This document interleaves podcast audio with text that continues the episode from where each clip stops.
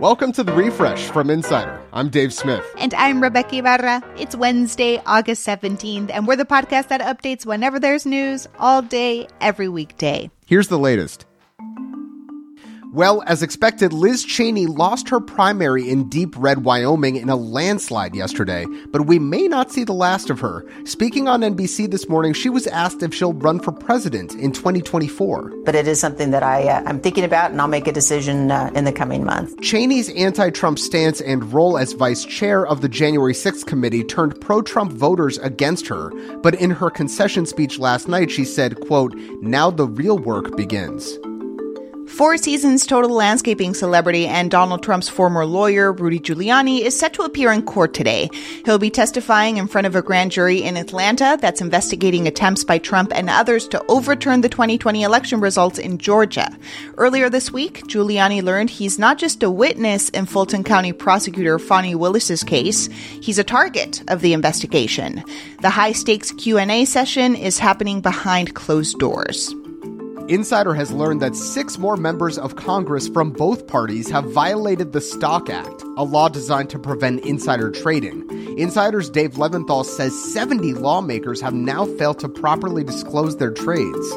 If there's one thing that unites Democrats and Republicans on Capitol Hill, it's their almost comedic inability to follow this law that they passed for themselves in a bipartisan fashion a decade ago. You may be wondering whether anything will come of these violations. Well, the answer is probably not much. Congress itself is the primary judge and jury of whether a lawmaker should be punished for violating the Stock Act. And so far, from what we've seen, a small fine is the most that any Stock Act scofflaw has had to pay. Cuba is making a major change. For the first time in 60 years, the country is open to foreign investment in Cuban wholesale and retail. It's an effort to try and help with Cuba's economic crisis and shortage of goods. Some experts are skeptical this can make enough of a difference, though, for Cubans struggling to get by. Things are getting worse for the water supply in the Southwest. A massive drought is drying up the Colorado River and the nation's biggest reservoirs, Lake Mead and Lake Powell. That's where more than 40 million people across seven states and parts of Mexico get their water. But now the extreme shortage means mandatory water cuts for Arizona, Nevada, and parts of Mexico as well. And experts warn it may still not be enough to save the river in this historic drought.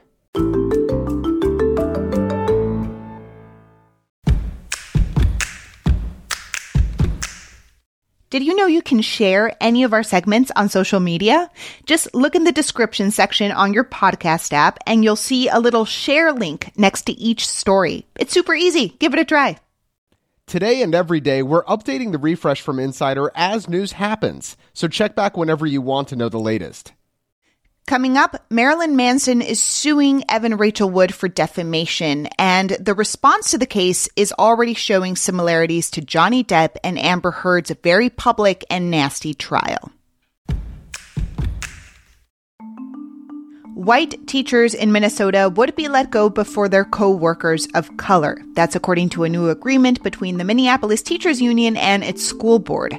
Starting next spring, if any layoffs have to happen, teachers of color would be kept over more senior white colleagues. Why?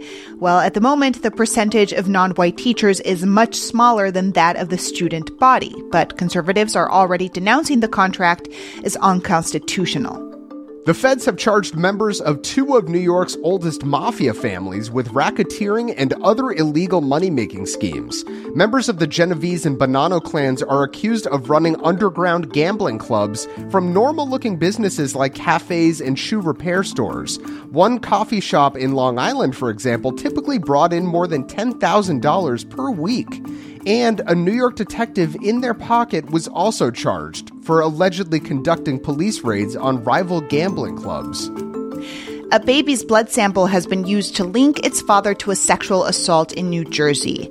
The blood was taken to screen for medical issues when the child was born in 2012, and it was kept in the lab. Now, that's common across the U.S. But here's where it gets complicated. Cops recently used that blood sample to charge the dad with the alleged crime from the 90s. Now, the state's health department is being sued over privacy concerns. This won't be a surprise to our executive producer, Carrie, who hails from Maine, but the rest of us were amazed to see what a father and son pulled out of their lobster trap a bright blue lobster. Red lobster, eat your heart out. You should really Google blue lobster, though, seriously, to see a picture of this beautiful creature. The New England Aquarium says blue lobsters are about a 1 in 2 million occurrence. The father and son plan to keep their catch in a tank at Becky's Diner, their family's popular spot on Portland's waterfront. You might want to fight for your right to party, but at least if it involves an Airbnb, you're more likely to lose the battle. A new set of built in tools are designed to make it harder for people to book rentals specifically for parties. The types of bookings Airbnb says will get flagged? Well, the ones where the renter lives nearby, books only for one night or two tops, and only on the weekend. Airbnb permanently banned parties at all rentals in June.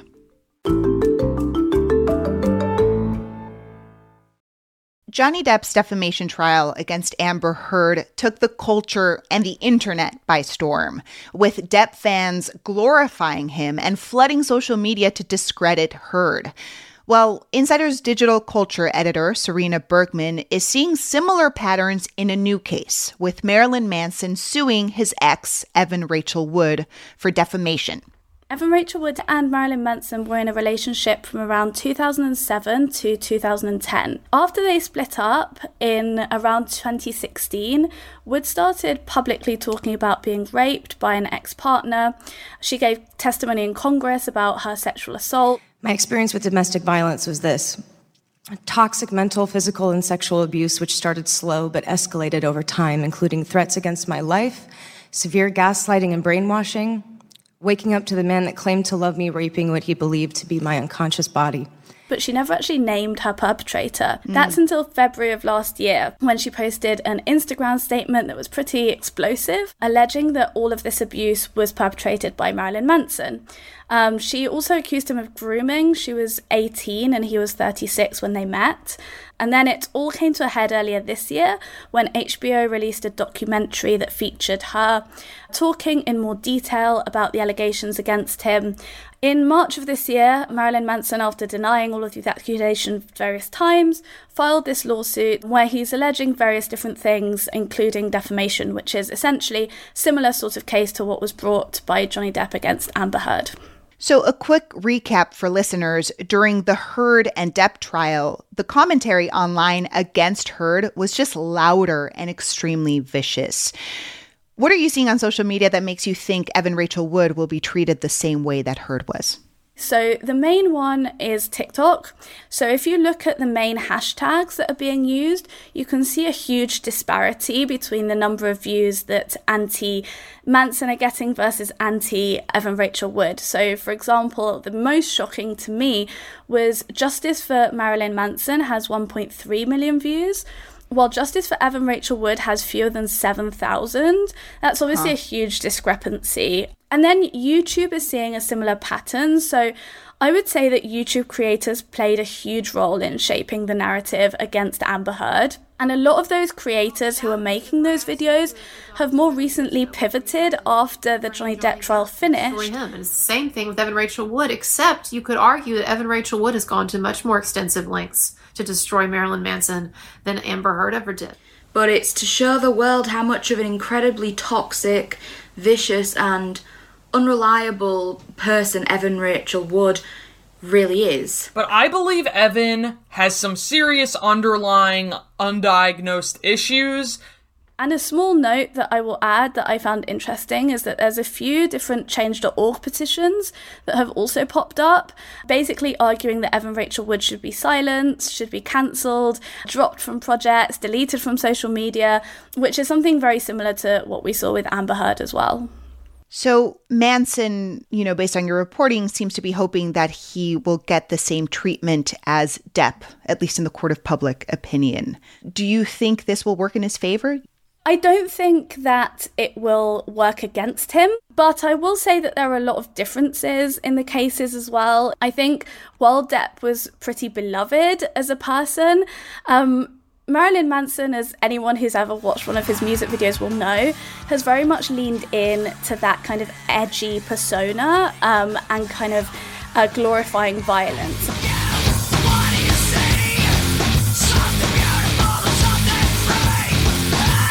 And he will obviously argue that was just a persona, it's a performance, it's not who he is in reality. However, I think that people will perhaps be swayed by that a little bit more. And I also think that there's a point to note in terms of what their defense or what their arguments will be. So, Johnny Depp argued that it was Amber Heard who was the abuser in the relationship, right? But Marilyn Manson is going down a different route, and he seems to be getting ready to argue that all of this was consensual and looking for supporters more within the BDSM community, which is an area that's arguably a lot less well understood and well supported in the mainstream. There is ongoing conflict between the growing push to believe women who make accusations and then the online urge to vilify them. And many people have argued, and you write, that the Heard trial was toxic and damaging to people who speak out about abuse experienced at the hands of powerful men. What do you make of all of this? Pendulums swing in social justice movements. Um, there's always kind of a backlash to what came before in many ways. And I think this kind of idea that it's actually more progressive to not support a woman, for example, in the Johnny Depp case, because we're supporting male victims, or in the Marilyn Manson case, because we're supporting BDSM communities, it allows people who are of a progressive frame of mind to get behind something that feels like it's misogynistic without them having to let go of their prior views. This case will put the online moral fabric to the test once again. Certainly. Serena Bergman is the digital culture editor at Insider. Thank you so much for talking, Serena. Thank you for having me. Make sure to follow the refresh from Insider on Apple Podcasts, Spotify, or wherever you listen to podcasts. And please leave a rating and review. It helps other people discover the show. You can also just tell your smart speaker to play the Refresh from Insider podcast. I'm Rebeca Ibarra. And I'm Dave Smith. Talk to you soon.